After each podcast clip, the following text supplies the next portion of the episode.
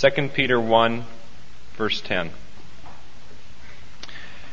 Brethren, be the more zealous to confirm your call and election, for if you do this, you will never fall. So there will be richly provided for you an entrance into the eternal kingdom of our Lord and Savior, Jesus Christ. Therefore, I intend always to remind you of these things, though you know them and are established in the truth that you have. I think it right, as long as I am in this body, to arouse you by way of reminder, since I know that the putting off of my body will be soon, as our Lord Jesus Christ showed me. And I will see to it that after my departure, you may be able at any time to recall these things. For we did not follow cleverly devised myths when we made known to you the power and coming of our Lord Jesus Christ, but we were eyewitnesses of his majesty. For when he, for when he received honor and glory from God the Father, and the voice was borne to him by the majestic glory, This is my beloved Son, with whom I am well pleased, we heard this voice borne from heaven, for we were with him on the holy mountain and we have the prophetic word made more sure. You will do well to pay attention to this as to a lamp shining in a dark place, until the day dawns and the morning star rises in your hearts. First of all, you must understand this that no prophecy of Scripture is a matter of one's own interpretation, because no prophecy ever came by the impulse of man, but men moved by the Holy Spirit spoke from God. In what we've seen so far now in 2 Peter up through verse 11, the main point has been to urge Christians to make sure that they are saved. Verse 10, Therefore, brethren, be more zealous to confirm your call and election. Peter is aware that there are people who have made a kind of start in the Christian life of faith and obedience, but who have quit growing and who have drifted away into destruction, as we saw last week. He does not want that to happen to us, and so he tells us just how it is that we can confirm that we are among the elect and who are called according to or unto his glory and excellence. And the way that we saw last week to confirm our call and election was to stand firm in our faith and labor to press on and advance in virtue, knowledge, self control, patience, godliness, brotherly affection, and love. These are the things that certify the genuineness of your faith and confirm that you indeed have been converted. If you have them and are growing, you will never fall nor be fruitless, according to verses 8 and 10. That's the main point so far. But there is an equally important subordinate point, which was this God's divine power has been already given to those who believe, a power that leads to life and godliness. All our efforts to press on and add all these virtues to faith are only possible because God has already made an effort and is at work in us by His power through the Holy Spirit. We don't work to earn His favor.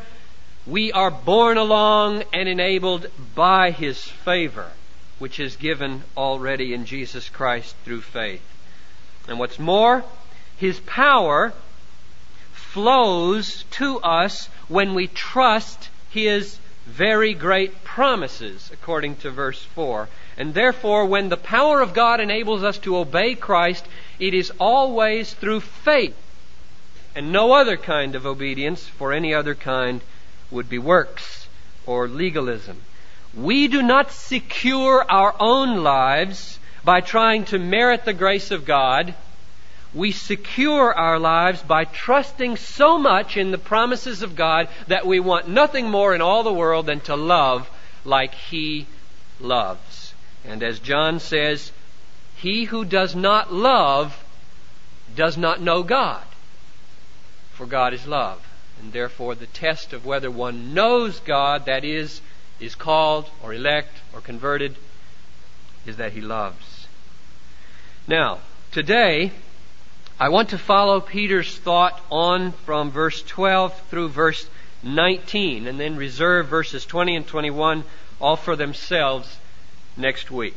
So let's just walk through this text together and observe its application to our lives here at Bethlehem as we go. I'll read uh, the unit first of all, verses 12 through 15. Therefore, I intend always to remind you of these things, though you know them and are established in the truth that you have. I think it right, as long as I am in the body, to arouse you by way of reminder, since I know that the putting off of my body will be soon, as the Lord Jesus Christ showed me. And I will see to it that after my departure, you may be able at any time to recall these things. Now I see four steps in Peter's thinking in these, in these verses, and I'll mention them not in the order that they come in the text, but in the order, their own order from the most basic observation up to the inference or the conclusion that Peter draws for his own action. So observation number one comes from verse 12. Namely, that the people he has in mind to whom he's writing already know the truth. They are established in it, well grounded. Uh, do you remember from Luke 22 what Jesus said to Peter just before he denied him three times? He said to Peter, After you have turned, establish the brethren. That was a commission to Peter. You're going to be a, an establisher. It's the same word as used right here in verse 12, and I think, therefore, that we might say Peter is looking on these people and saying, My work is done, or at least I've done what I'm supposed to do with you. Now, the implication that has for us here at Bethlehem is this if we consider ourselves a church established in the Word, which I think we are, this is for us. We mustn't say, well, this is just for beginners, these reminders and these warnings and these admonitions. They are for people who are established in the Word. Second observation comes from verse 14. The Lord is almost ready to take Peter out of his body. That he's, he's going to die. It says, I know that the putting off of my body will be soon, as the Lord Jesus Christ has showed me. His death is near. The Lord has revealed to him it will not be long, Peter. Now, I think that has two very comforting implications for us. The first one is this. When we die, we go to be with the Lord.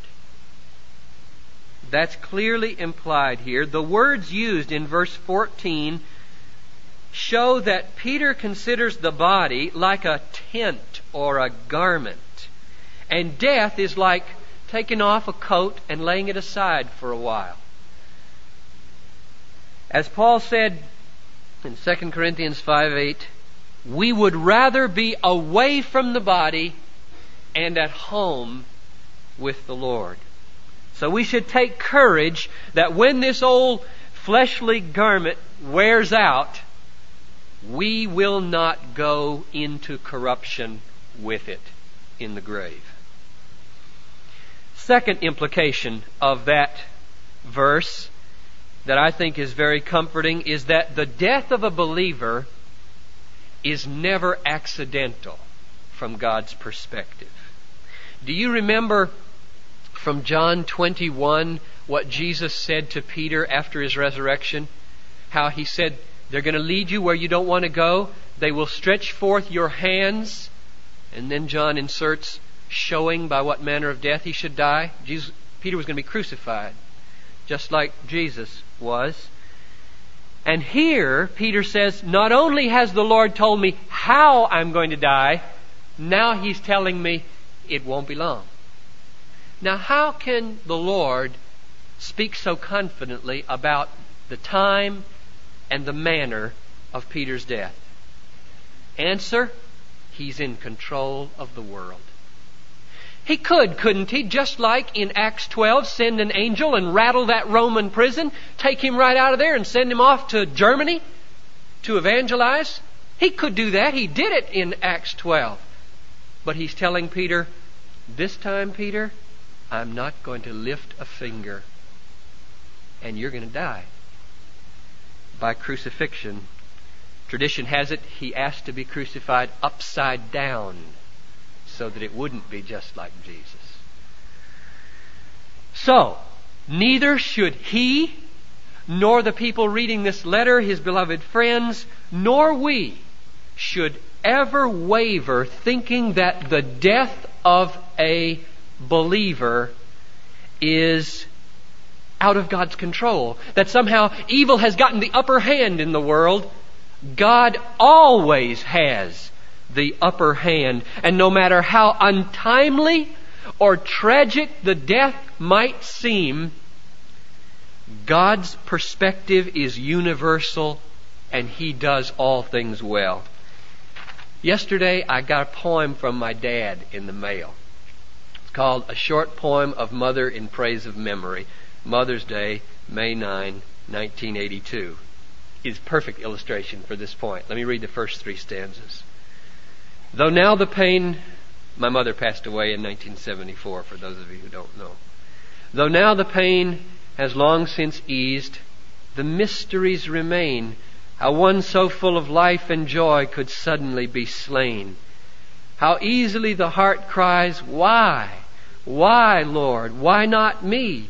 the purpose of His sovereign will is difficult to see. Yet, in the shadow of His wings, one feels the love and care that mend the wounded, broken heart and shatter grim despair. So, my dad and I believe it. No death, no matter how untimely, is outside the sovereign, gracious will of God. And therefore, Peter and we should take courage. Now, the third step in these verses 12 through 15 comes in verse 13. Since the readers are already established in the truth, and since Peter's time is short on earth, Peter decides it is right, he says. I think it is right for me to spend the rest of my time on earth arousing them by memory of these things that I've been writing about. If the Lord told you this afternoon, um, your time is short, very short, just like He told Peter, your time is short, what would you devote yourself to? Peter's answer is, I am going to devote myself to increasing the lively memory of Christian truth. Evidently, he is convinced that if he can keep the greatness of the promises of God in the heads of believers, that it will cause them to hope in the promises and be diligent in the growth of godliness and the confirmation of their call and election. And then he'll be satisfied. You know what that means for us now at Bethlehem? It means that even though we are established in the truth. We know the gospel. We're familiar with the Bible. Nevertheless, we need repeated reminders of the grace of God, lest we fall asleep or forget and begin to drift into carelessness or destruction. We must get out of our heads, if it's in our heads, the notion that our eternal security is a mechanical or an automatic affair. God is faithful and will always preserve to the end His children, but the way He does it is personal and living and dynamic and involves a real interaction between the saints and the living Christ. God uses reminders arousing reminders to see to it that we don't slumber into indifference and drift away. And we prove the genuineness of our call and election precisely by diligently taking heed to biblical admonitions and warnings and reminders. And that means, among other things, adding to our faith virtue and to our virtue knowledge and so on. Peter regards these believers, and I think he would include us, as established in the truth and yet in great need of regular reminders. If we need one day a year to remind us how much value our mothers have for us, whom we have seen and lived with, is it a surprise that we might need a weekly or a daily reminder of how much more valuable the promises of God are? The fourth step in these verses, 12 through 15, comes in verse 15 and just takes the third step a little bit farther.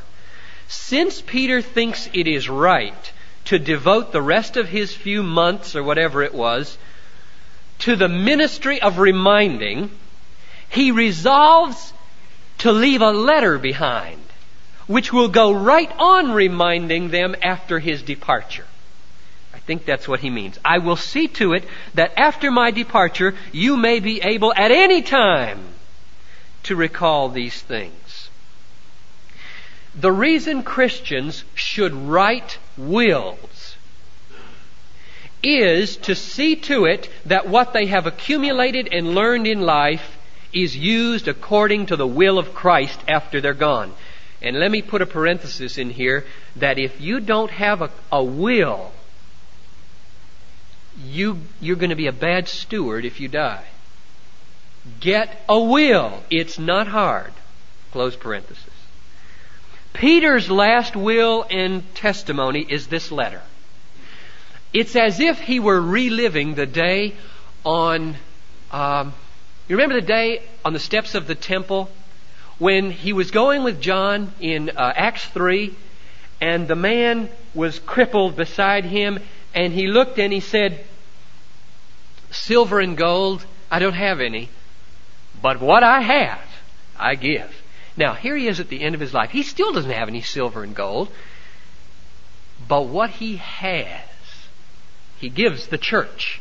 He wills the church in this last will and testament, namely, an authoritative reminder of the precious and very great promise of the second coming of Jesus Christ, as we'll see in just a moment. And I think if Peter could glimpse down in this room today and see us reading this letter 1900 years later and being reminded of this he would just leap and jump and say, It worked! They put it in the Bible. It's working. The reminder is going on. So, I see four steps in those verses. First, Peter is concerned not just with beginners, but with people established in the truth. And therefore, this applies to you wherever you are along the way in, in the Christian life. Second, he knows that his days are numbered. Ah, but numbered according to plan. Third, he wants to remind believers of precious and very great promises. And fourth, he wants to leave behind a last will and testament, and his bequest is the reminder that Christ is powerful and authoritative and that he's coming in glory. Now, verse 16 tells us why this reminder is so weighty.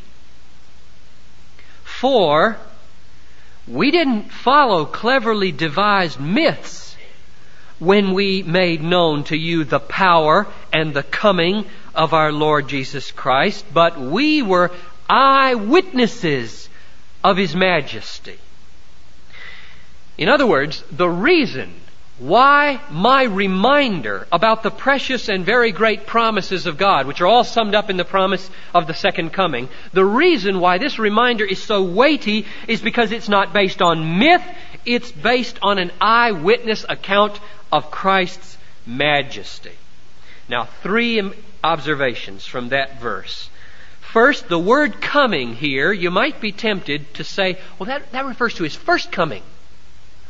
But it doesn't because the Greek word parousia, which you probably have heard if you've done any reading, it's often taken over into English, refers to the second coming 18 times in the New Testament and never refers to the first coming. And that's the word used here. It's used two other times in 2 Peter in chapter 3 verse 4 and 3:12 and in both places refers to the second coming. So that's what he's talking about. I made known to you his power and second coming. Second observation from this verse is that the power and the coming of Christ were part of Peter's earlier teaching. You see, he says, I made this known to you already. Now, whether that means in his first letter or whether it means he, he taught among this people in person, it's hard to know. But this we may infer. This is no peripheral doctrine tacked on the end. When he teaches, this is what he teaches. He has said it already. The, the doctrine of Christ's second coming in glory is not peripheral, it is essential. One of the marks of a living evangelical faith is a lively, serious, earnest, joyful expectation of the personal, visible coming of Jesus Christ to this earth. The second coming is at the heart of our faith, and our confidence in it should be the faith of our heart. We should hope in it and say, Come, Lord Jesus. And the third observation from verse 16 is that this confidence in Christ's future coming is not based on a myth. It's based on an eyewitness experience of the majesty of Christ in the past. The difference between mythical speculations and Christian faith is history. Our doctrines are not the result of clever headwork, the spinning out of tales. They are the result of historical observation. This is why knowledge, that little word knowledge, has played such a um, central role in this chapter. Notice verse 2. Grace be multiplied to you in the knowledge of God. Verse 3. His divine power has been given to us through knowledge. Verse 5. Make every effort to add to your virtue knowledge. Verse 8. If you have these things, you will never be unfruitful in the knowledge of our Lord Jesus. No mistaking, Jesus considers, or Peter considers knowledge central. Full blooded Christian faith does not flourish in ignorance. Sects flourish in ignorance. It is the ignorant and unstable who are drawn away into all kinds of sects. Two things follow in the wake of Christian mission. Hospitals and what else? Schools. And there's no accident about that. If our faith is not grounded in real, reliable observation of historical reality, it is a cleverly devised myth and unworthy of acceptance. And now, verses 17 and 18, Peter tells us in particular what historical event has given him such confidence in Christ's power and second coming. Namely, that experience that he had with James and John on the Mount of Transfiguration. You remember from the gospel story that he and James and John went with Jesus up on the mountain to pray. And while they were praying, Jesus was transfigured before them in dazzling glory and light. And then they were overshadowed by a cloud, and a voice came from the cloud, This is my beloved Son, in whom I am well pleased. Listen to him. Now, here in these verses, Peter gives us his recollection of that account. It says, For when he, Jesus, received honor and glory from God the Father, the voice was borne to him, and the voice was borne to him by the majestic glory, This is my beloved Son, with whom I am well pleased. We heard his voice, borne from heaven, for we were with him on the holy mountain. We were there. We heard the voice. We saw the glory. And so we know with what power and authority this Jesus will one day return. So evidently, Peter considered the eyewitness experience of the transfiguration as a preview of the glory that Christ will have at the second coming. And so it confirmed to him how precious and great is that promise. Now, Peter could have picked out a resurrection appearance and said, well, since he's raised from the dead, he will surely return. Or he could have picked out the day when he ascended into heaven and the angel said, he's going to come again just like you saw him go. But Peter doesn't choose either of those. He chooses the transfiguration and I think the reason is because in none of those events did Jesus appear in his majesty. And that, according to verse 16, is what Peter is zeroing in on. He wants to show that Jesus is going to come one day with unbelievable, majestic power and glory. Thirty years it's been since that event. And it is un, indelibly stamped on his mind. When he closes his eyes, he can see it all over again. And he wants more than anything else to share with the saints at Bethlehem Baptist Church through his last will and testimony a vision for the glory of Jesus Christ when he comes. And so in verse 19, the verse we'll close with, he emphasizes again that the word about Christ's coming is sure, and then he calls us to give heed to that word to the end. He puts it like this. We have the prophetic word made more sure. You will do well to pay attention to this as to a lamp shining in a dark place until the day dawns and the morning star rises in your heart. Peter calls it a prophetic word because the prophets in the Old Testament did predict the glorious coming of the Messiah. And he speaks of this prophetic word as now being more sure because it has been confirmed to him in an eyewitness experience on the Mount of Transfiguration because he saw in this eyewitness experience a preview of the fulfillment at the end of the age. And so in the last half of verse 19, Peter returns to his admonition which he was giving in verses 12 to 15. There the point was all Christians need to be repeatedly reminded of the glorious and great promises about Christ's coming. And here, the point is that all Christians need to pay attention to the prophetic word. And he uses a picture, which I'll close with.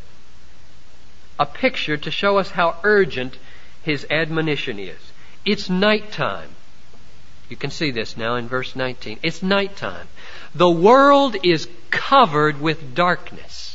I think he means the darkness of sin and deceit and fear and greed. Everyone who inhabits this darkness, we all do, is in danger of stumbling over temptations that we can't see and avoid. And our only hope to survive the night is a lamp a light. We got to have a light to light our path. And Peter says the prophetic word of the promise of Christ's coming is that lamp. It's like a lamp shining in the dark place. And so his admonition is keep your eyes on it. Don't fall asleep. Don't turn aside to some bewitching song out there in the darkness where you could get lost and stumble into destruction. You remember now for two weeks I have admonished you to put a carrot in front of you or a hot fudge sundae and let it lure you in paths of righteousness, guarding you from all the allurements of temptation right on into eternal life. Well, now I'll just let Peter say the same thing, only we'll change the metaphor. Hang a lamp in front of you, namely, the promise of Christ's glorious coming, and let it guide you away from every temptation and around every stumbling block right on into dawn. Everyone who thus hopes in Christ purifies himself as he is pure. The power of God unto godliness flows through the promises. He's never left his main point, has he? For three weeks we've seen it, and he's still on the same issue. If we've got a lamp of promise in front of us, we won't stumble. We'll make it through the night to dawn. Now, what is it that lures us on? Two things dawn without and day star within. The lamp will shine, he says, until the day dawns and the morning star rises in your hearts. His glory will appear and cover the earth like the waters cover the sea, and we will be like him. Revelation 22:16 says, Jesus says, "I am the bright and morning star." But back in chapter 2, verse 28 of Revelation, he says, He who endures to the end and conquers and keeps my works to the end, I will give him the morning star. Which is a beautiful play, I think, on the real meaning of what's going to happen without and within. The light will rise over the world and the light will rise in our hearts. There will be glory without and glory within. Is bright the sun that you behold? Then let imagination fly and multiply ten thousand fold. Then let the answer fill the sky.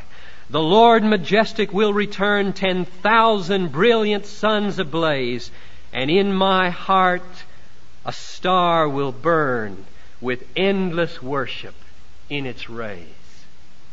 The whole creation waits with eager longing for the revelation of the children of God. The righteous will shine like the sun in the children or in the kingdom of their Father.